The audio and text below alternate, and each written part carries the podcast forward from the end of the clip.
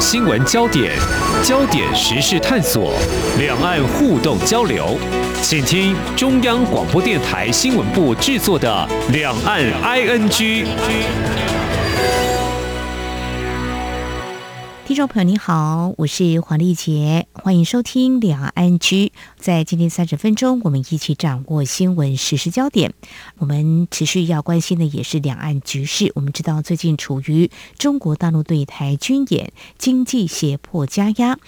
呃，从中国大陆官方表态说法看来，好像美国因素跟台独是导致做法改变的原因。但是，为何采取引发国际关注大动作呢？那么，如果是针对美国而来的话呢？这是否也显示美国踩到了中国大陆所画出的红线？那美国应对中国的一些态度跟说法以及做法，对台湾还有两岸关系又会造成哪些影响？而美中关系未来发展会更趋于对抗没有缓和的可能吗？我们在今天邀请东海大学政治系教授邱师仪观察探讨，非常欢迎邱教授，你好。呃，主持人好，各位听众朋友，大家好。好，美国联邦众议院议长佩洛西在八月二号跟三号访问台湾之后呢，我们看到中国大陆采取一连串对台文攻武吓，还有经济胁迫。那么，如果佩洛西访问台湾是导火线，我们可以这样子来观察吗？就说中国大陆对美国的一个中国政策，他想要就这个时候来画出。红线，就是说你可能踩到我的红线，是这样子吗？呃，基本上一个中国的政策跟一个中国的原则是不一样的。没错。那对中国人来说，他们讲的是一中原则。嗯。对美国人来讲是一中政策啊。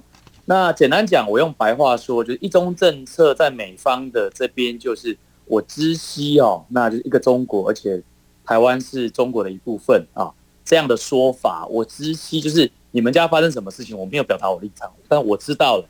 好，这个叫做一个中国的政策。嗯，可是呢，呃，中国那一方呢，长期不把所谓的 One China Policy 美方的这个一中政策做此解释哦。他们认为说，美国人你就是要去遵守这样的一中原则，所以这就让两者之间产生了一个认知的落差。嗯，那就台湾而言的话，因为台湾内部有内部政治的问题哦，不管是比较偏蓝或偏绿。甚至现在偏白，他们三方的论述都不尽然相同之外呢，其实这个整个三角的关系，包括美国、中国跟台湾，其实它当中有一些模糊的空间在。那这个模糊空间在过去的话，在马英九那八年，导致所谓的外交休兵啊，然后他不去断我们的这个盟邦啊，然后让我们能够加入一些国际组织，甚至世卫组织。但是到蔡英文之后，就发现这些都没有。那最主要的原因，主要是我刚刚提到的那个模糊性哦，嗯，慢慢的转为清晰。好，但是这个清晰对台湾是好是坏哦，这个我们需要进一步讨论。嗯，教授，你说转为清晰，指的是美国的一个中国的政策转为清晰吗？您指的是这样子吗？应该是说在实行面上，对美国人认为他的一中政策，就已经跟中国讲说，我知悉你有这样的主张，可并不代表我认同你，或者我也没有说我不认同你。嗯，所以说才会包括这个台湾海峡的这个自由航行权啊，是包括整个台湾跟美国的这个高层互访啊，嗯，这一些都是美国人认为说我并没有在违反我一中政策的原则下进行的这些行动，那这个当然让中国是不高兴。嗯，如果以这个时间往前推到更早以前，就是。中国大陆跟美国的建交，那当然是美国跟台湾的断交嘛。他们对于这个一个中国，可能彼此的认知就有些差异，由来已久嘛，对不对？那就是做法，当然每个领导人，包括中国大陆还有美国的总统，他们的做法还是会有一些差异的哦。那中国大陆这一次为什么不满美国的一些做法？比如说，我们说裴洛西议长的访问台湾，那么在这个时间点有如此激烈的反应，因为在台湾的我们，我们刚刚说了，就是对台的军演没有这么的近距离的，又祭出一些进出口的禁令啊，还逮捕了所谓的台独分子，很明显的就是给台湾压力。你怎么样来看呢？主要还是我们要看一下哦，中国人对美国政治的了解是有限的，所以说他有时候会过度反应，或是反应不够过度啊，或者是反应不够适当，其实都是可以从他中国人对美国人的误解啊，对美国人的政府体制的不了解哦所致啊。我们现在讲一下为什么佩洛西之来，他反应会这么激烈。我们想啊一九九一年二十几年前，其实美国当时候就有现任的议长叫金瑞气 （Newt Gingrich） 就曾经访问过台湾。那当时候呢，那个金瑞气其实访台之前呢，他有两件事情值得注意。第一个，他在访台之前，他在美国的时候，他是把中共定位成美国国家认定的恐怖组织。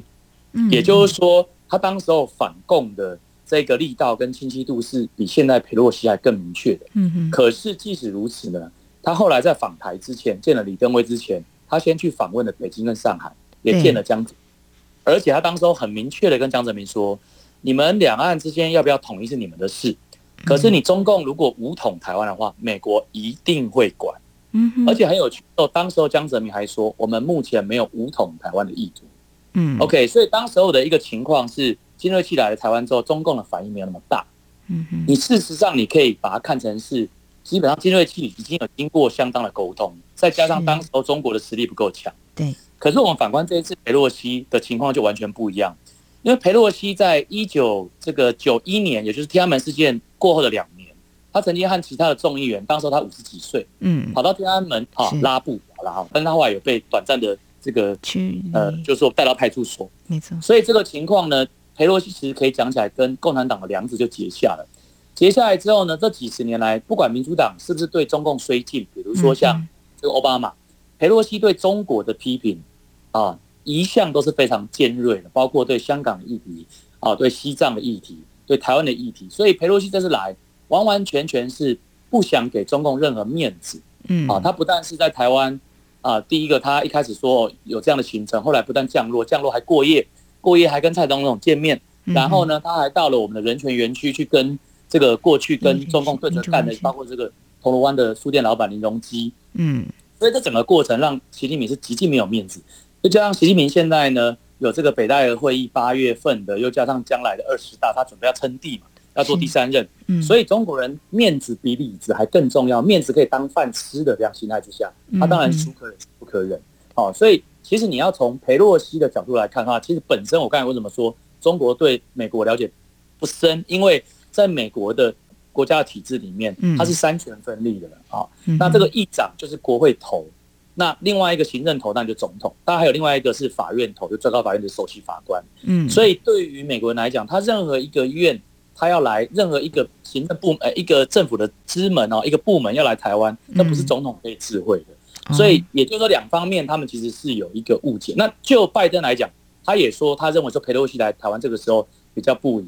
但是不管怎么样，这个事情就发生了，那也展现说，其实美国现在对中国的态度是，你越对我硬，我就硬给你看。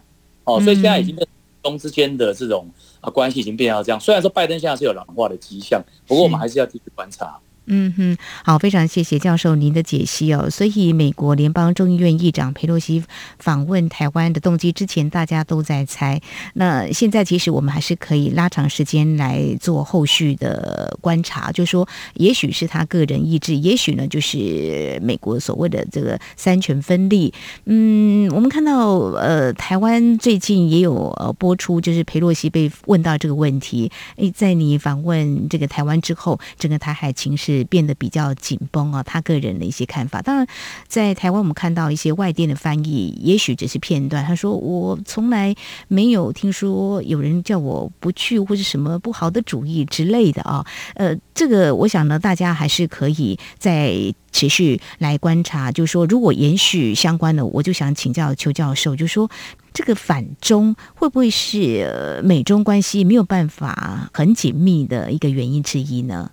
我想从二零一六年川普以来，哈，川普在前年一六到一八年的时候，他至少还有意愿哦，让美中两方去做互访。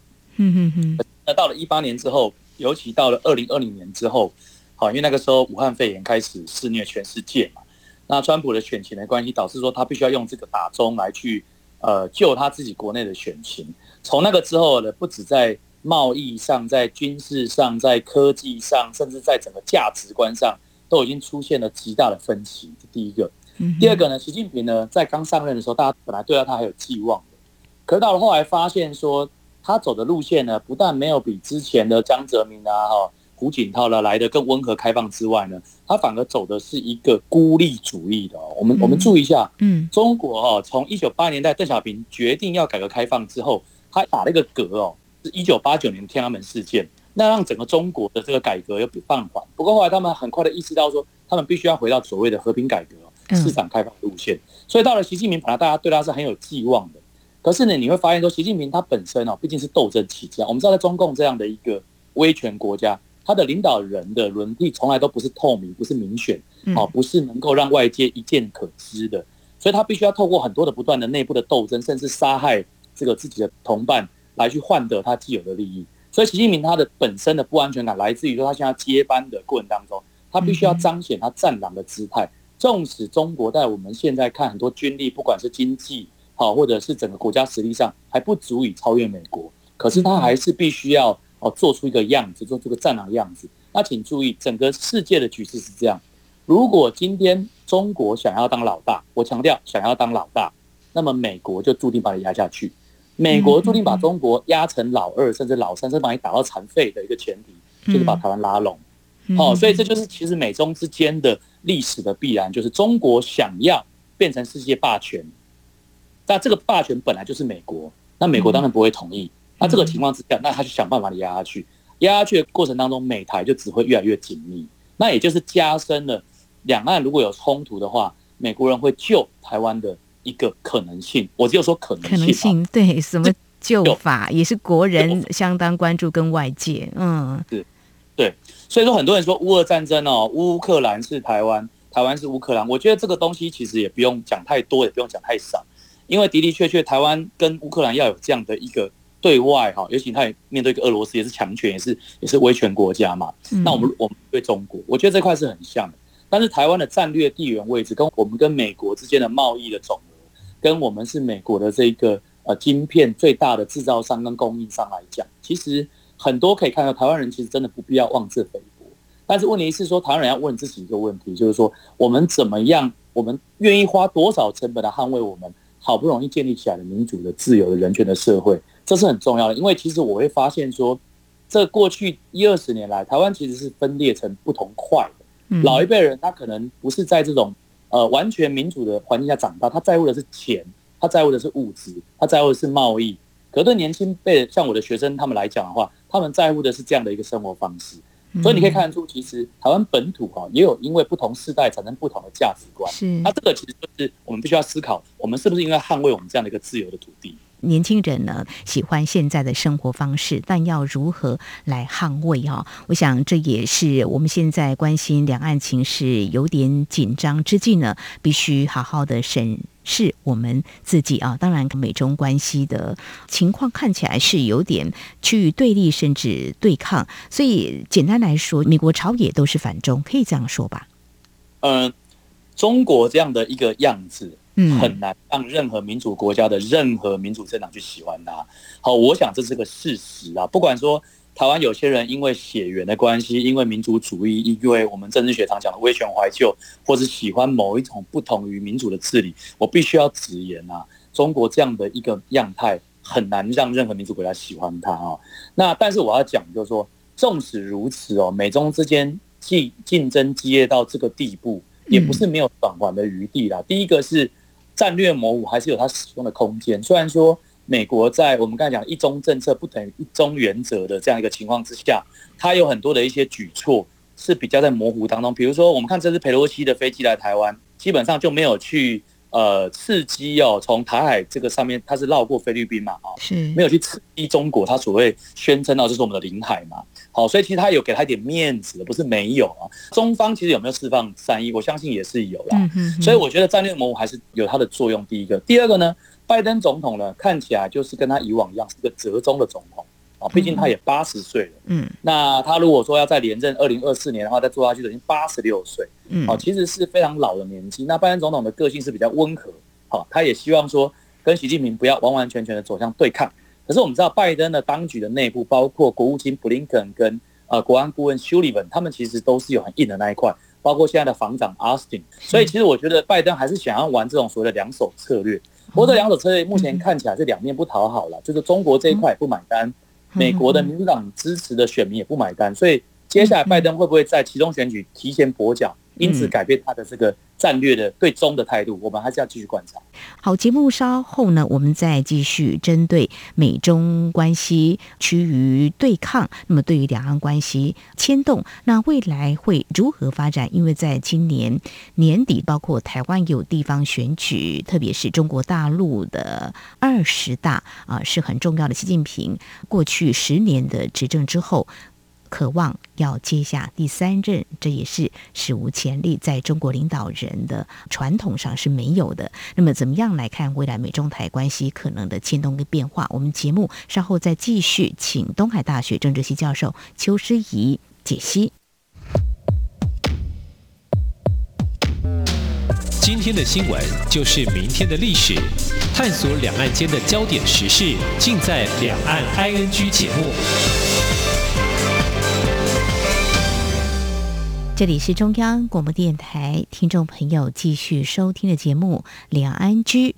在今天我们所关心的焦点是，美国联邦众议院议长佩洛西访问台湾之后，引发了台海情势的紧张。我们来探究可能的原因，还有未来可能的发展。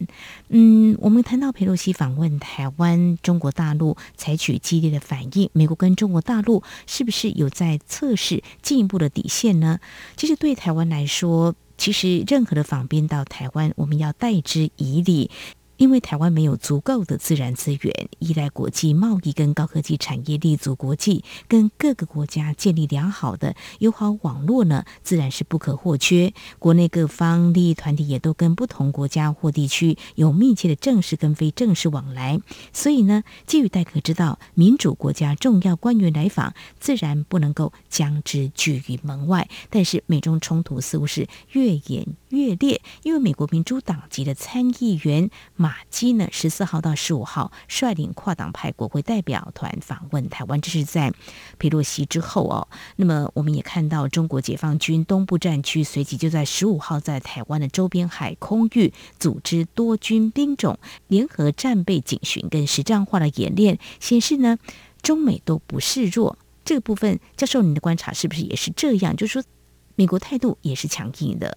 呃，我们可以看到现在的军演，那美国在佩洛西之后，中共的军演也有雷根号在附近啊，有这个战舰通过台海。嗯，那我们会发现说，美国人现在为什么我说他对于一中政策他的这种坚持哦，包括哦台湾跟美国的高层互访，包括美国支持台湾加入世界卫生组织，加入很多不同的国际组织，包括。台湾跟美国在晶片上的合作，他为什么越来越不想遮掩？过去在奥巴马时代的时候，他比较愿意遮掩，可是到了拜登之后呢，他越来越不想遮掩，主要是因为川普的红利。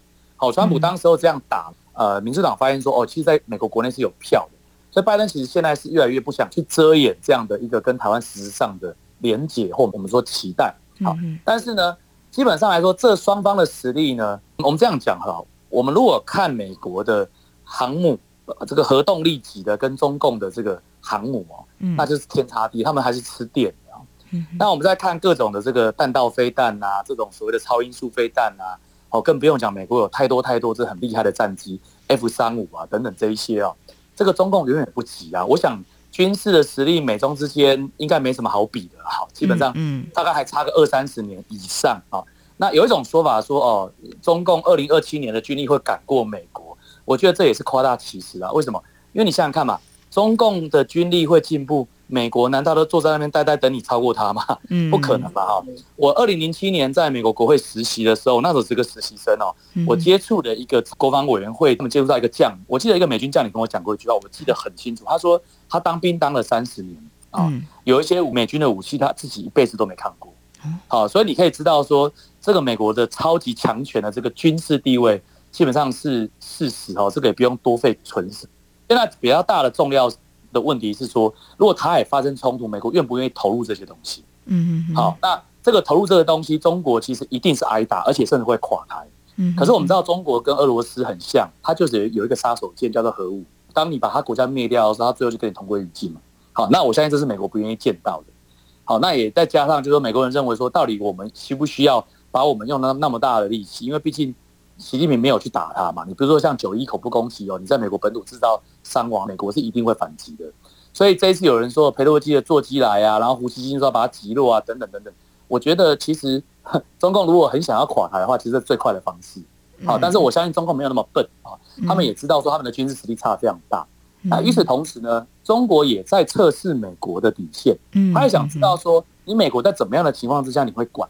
是。好，那一方面他的军演是释放他习近平连任的压力哦，跟他内部战狼要求他要硬起来的压力之外呢，其实美国人也在看，看就是说在抓说你现在所谓的军事实力一直在增加，你增加到什么样的地步？你有什么能耐可以对付我？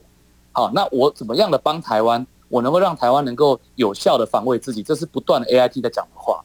好，那我美国不用牺牲到我自己的军队啦，或者是阿兵哥的生命，我就能达到这个目的。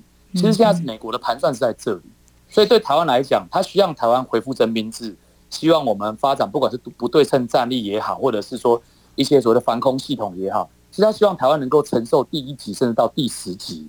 好，那这个其实跟这一次美国帮乌克兰的方式多多少少有点异曲同工之妙。不过很重要的一点，我还是要提醒我们国人是：我们的年轻人、我们的中年人，像我们这样四五岁的人，我们有没有这个决心来捍卫我们自己的土地？这个其实跟心理的素质。我觉得反而有更直接的关系。嗯哼，好，非常谢谢教授您的提醒哈，真的要好好的审视自我哦。刚刚提到就是美国参议院的外委会亚太主席马基在十四、十五号两天访问台湾，那么共军就马上宣布在台湾周边进行实战化的演练。呃，其实国际间也很关注哦，所以美国国务院的发言人普莱斯，那么十六号呢，在这个例行简报会上就被问到这件事情，他就。特别提到，美国国会议员数十年来接连造访台湾，那光是今年就大概有十个代表团访问台湾。他也提到，议员访台完全符合美国常年一中政策。那么在这个背景之下，他觉得中国大陆在佩洛西议长访问台湾之后的一些反应，完全是反应过度哦。但是如果我们试着站在中国大陆的角度或立场来看，他们是这样看吗？就是说，美国是不是真的改变一个中国政策？或说，呃，如果从一些做法，比如说，呃，跟台湾的关系比较紧密的一些实质关系友好推动，那对照相对跟中国大陆比较属于呃竞争的格局啦，比如说美中贸易战、美中科技战，好的哈，真的美国有出现所谓的动摇吗？如果在中国大陆看来，是不是他会有这样的忧心？所以想要测试一下底线到底在哪里？是真的改变了吗？如果我是习近平哦，我如果尝试用他的眼睛看这个整个世界局势，尤其是美国对中态度的改变，嗯，我会比较想象的就是两个重点：第一个，我能不能延续我的政权？嗯，好，能不能延续我千秋万世的这个习的体制？好，这是我最在乎的。那所以在这个当头下来，最重要还是要内部对他的质疑，包括解放军的鹰派，包括。这个团派包括江派这些本来就想斗他，甚至李克强也想斗他哈。那只是因为我们外界看不到他们内部的这种权力的交叠跟权力的这种斗争。那第二个呢，如果我是习近平，他我会去看的就是说，这个美国对台湾的好是不是正在实质化当中？实质化当中有两点，第一个就是最急迫的、最直接的是军事的援助，卖的武器是不是更高端？因为过去美国卖给台湾的武器很多，他是不愿意卖给我们的。嗯，好，因为怕说那个东西会对中共有太大的杀伤力。第二个呢，会看说，呃，台美之间是不是形成一个法治化的联盟？比如说，美国在国内立了很多跟台湾有关的法，嗯，那这两点来看的话，都在实践当中。所以这的的确确是让习近平比较焦虑的直接的原因啊。但是呢，对于习近平来说，他可能也有不一样的想法哈。他这个想法就是说，呃。我曾经有听过中共的这个官派的学，就是所谓的这些他们跟官方我直接沟通管道是自己现在有些是被官方的学者跟我说，他说其实中国领导人也不是不能等啊，那不是不能等，有一个比较乐观的说法就是说他们也会等到中国再更富强了啊，然后那样的中国是不是有机会变成是一个不是像这样威权的霸道的哈，然后去残害异己去压迫这个言论自由的中国有没有可能？有可能，等到下一代。我们不要忘了，中共有很多的二代、三代都在美国，都在欧洲啊。嗯，那这些人他虽然老爸老妈在国内呼风唤雨，但是其实他们所受的是一个民主的思潮。好，那台湾就更不用讲，我们一直以来就是一个自由民主的社会。虽然我们有经历过国民党的威权统治，但是不管怎么样，这个是我们的 DNA，我们的基因嘛。嗯，所以让下一代去解决，我觉得这是一个目前中共可以有的出路。那同时，如果可以让习近平在对美的高张力哦斗而不破的情况之下维系他的政权的话，我觉得这也许是一个好的出路。对美中台三方都是。好，提到这个美中目前可能还是处于一个斗而不破，但是我们不要说展望未来两三年，就近的来看，今年年底有一些选举的政治因素，台湾嘛，哈，那中国大陆就是中共二十大，美国有其中选举，那美中这样的对抗。是不是可能会加剧呢？因为他们各有一些压力，或者是说，呃，会有所克制。嗯，你怎么样来看？可能有哪些观察的焦点或变数呢？很好的一个问题啊，因为三方都有三方重大的权力交替嘛。嗯，这个中国是习近平的二十大嘛，台湾是年底的县市长跟议员选举嘛，美国是其中选举嘛。是。那就台湾跟美国来讲，都不是换国家领导人嘛，主要是换国会嘛。对。那我们的话是换地方政府跟地方县市议会嘛。嗯。但是中国是换领导人。嗯。所以说，如果说美国跟台湾的这个选举的结果呢，是不利于对中印啊，我们就直接讲对台湾的话，等于是对蔡英文的对中印的这一块投下不信任投票的这个结果。然后呢，如果是对拜登硬的这一块，也是投下不信任投票的结果。我觉得。美国跟台湾呢，可能还是会修正嘛，就是说，呃，我们讲说激情过后，你还是要回到什么？回到理性，回到冷静嘛。该军演的也军演了，那该来台湾的，像佩洛西这个高度也都来了，那可能他就会用一个修正，或者说，哎，中国也发现说，反正我跟你画红线，哦，你只要不要是国会议长等级的，你只要是参众议员一般来的，那我可以接受。那对台湾来讲也事实上有帮助，因为过去我们其实参众议员会来，马政府在就有来，可是真的没有来的像现在那么频繁。但是如果反过来讲，如果今天的美中的选举还是一样哈，把参众这个意愿呢，这个还是多数把它 keep 住，尤其众议院，那台湾的话，如果是绿营又大胜的话呢，嗯，那基本上我觉得对于权力的使用者来讲，不管是美国还是台湾，他会认为说这个东西对我的选票有利。当然，我还是对中国硬。好，那对中国来讲，我觉得习近平如果顺利的这个二十大延续之后呢，他当然有两条路嘛，一个就是对整个世界的局势他放温和。他再回到所谓的地区性的霸权，而不是全球性的霸权。为什么？为什么呢？嗯，那因为他会觉得说，我现在先稳嘛。我刚上第三任，你知道吗？我们讲新官上任，他有很多的百废待举，很多的事情要处理。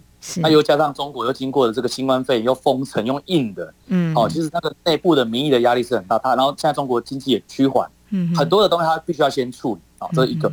第二个呢，我反而觉得说，他有可能变成什么？变得更暴躁。好，变得更没有权力的这个安全感，嗯，那他可能就不正常军演。我们知道，现在中国对美国是没有那个实力的，可对台湾来讲，他也没有办法一下子拿得下来。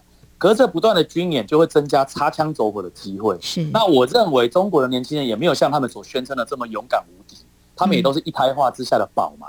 所以我觉得说，两岸如果说有这样的一个频繁军演，是比较有机会擦枪走火。我相信这也是中国不想一下就到位的这个原因。他们还是像苍蝇一样飞来飞去，他不敢真的就是哦，直接来跟你有直接摩擦。不过这我们都要非常谨慎克制，三方都一样。是，我想克制很重要啊。目前外界也在担心，中国大陆因为跟美国间的政治考量，采取一系列强硬的对台行动，已经间接提升了中国大陆民众对台湾的敌意，同时也引起台湾民众的反感。我想这是两岸最应该担心的事情。那么政府基于政治考量的行动，通常也会在政治压力下停止。但是如果两岸民间敌意不断升高，未来两岸就有可能在极小的事件之下，在强烈相互敌视的民意推波助澜之下，酿成重大的军事冲突。我想，自然大家都不乐见。好，我们真的期待两岸在这次的佩洛西访台事件当中的军事冲突，能够在中国大陆民众冷静自持下逐渐化解。也希望两岸民众有智慧，事事以同理心来换位思考，消除彼此的敌意，并了解只有两岸和平共存，才能够有效创造互利双赢的局面。期待未来两岸逐步恢复往日的社会跟文化互动，迎来两岸交流春暖花开之时。以上呢就是今天节目，非常谢谢邱教授您的解析，也非常感谢听众朋友您的收听，祝福您，我们下次同一时间。空中再会。谢谢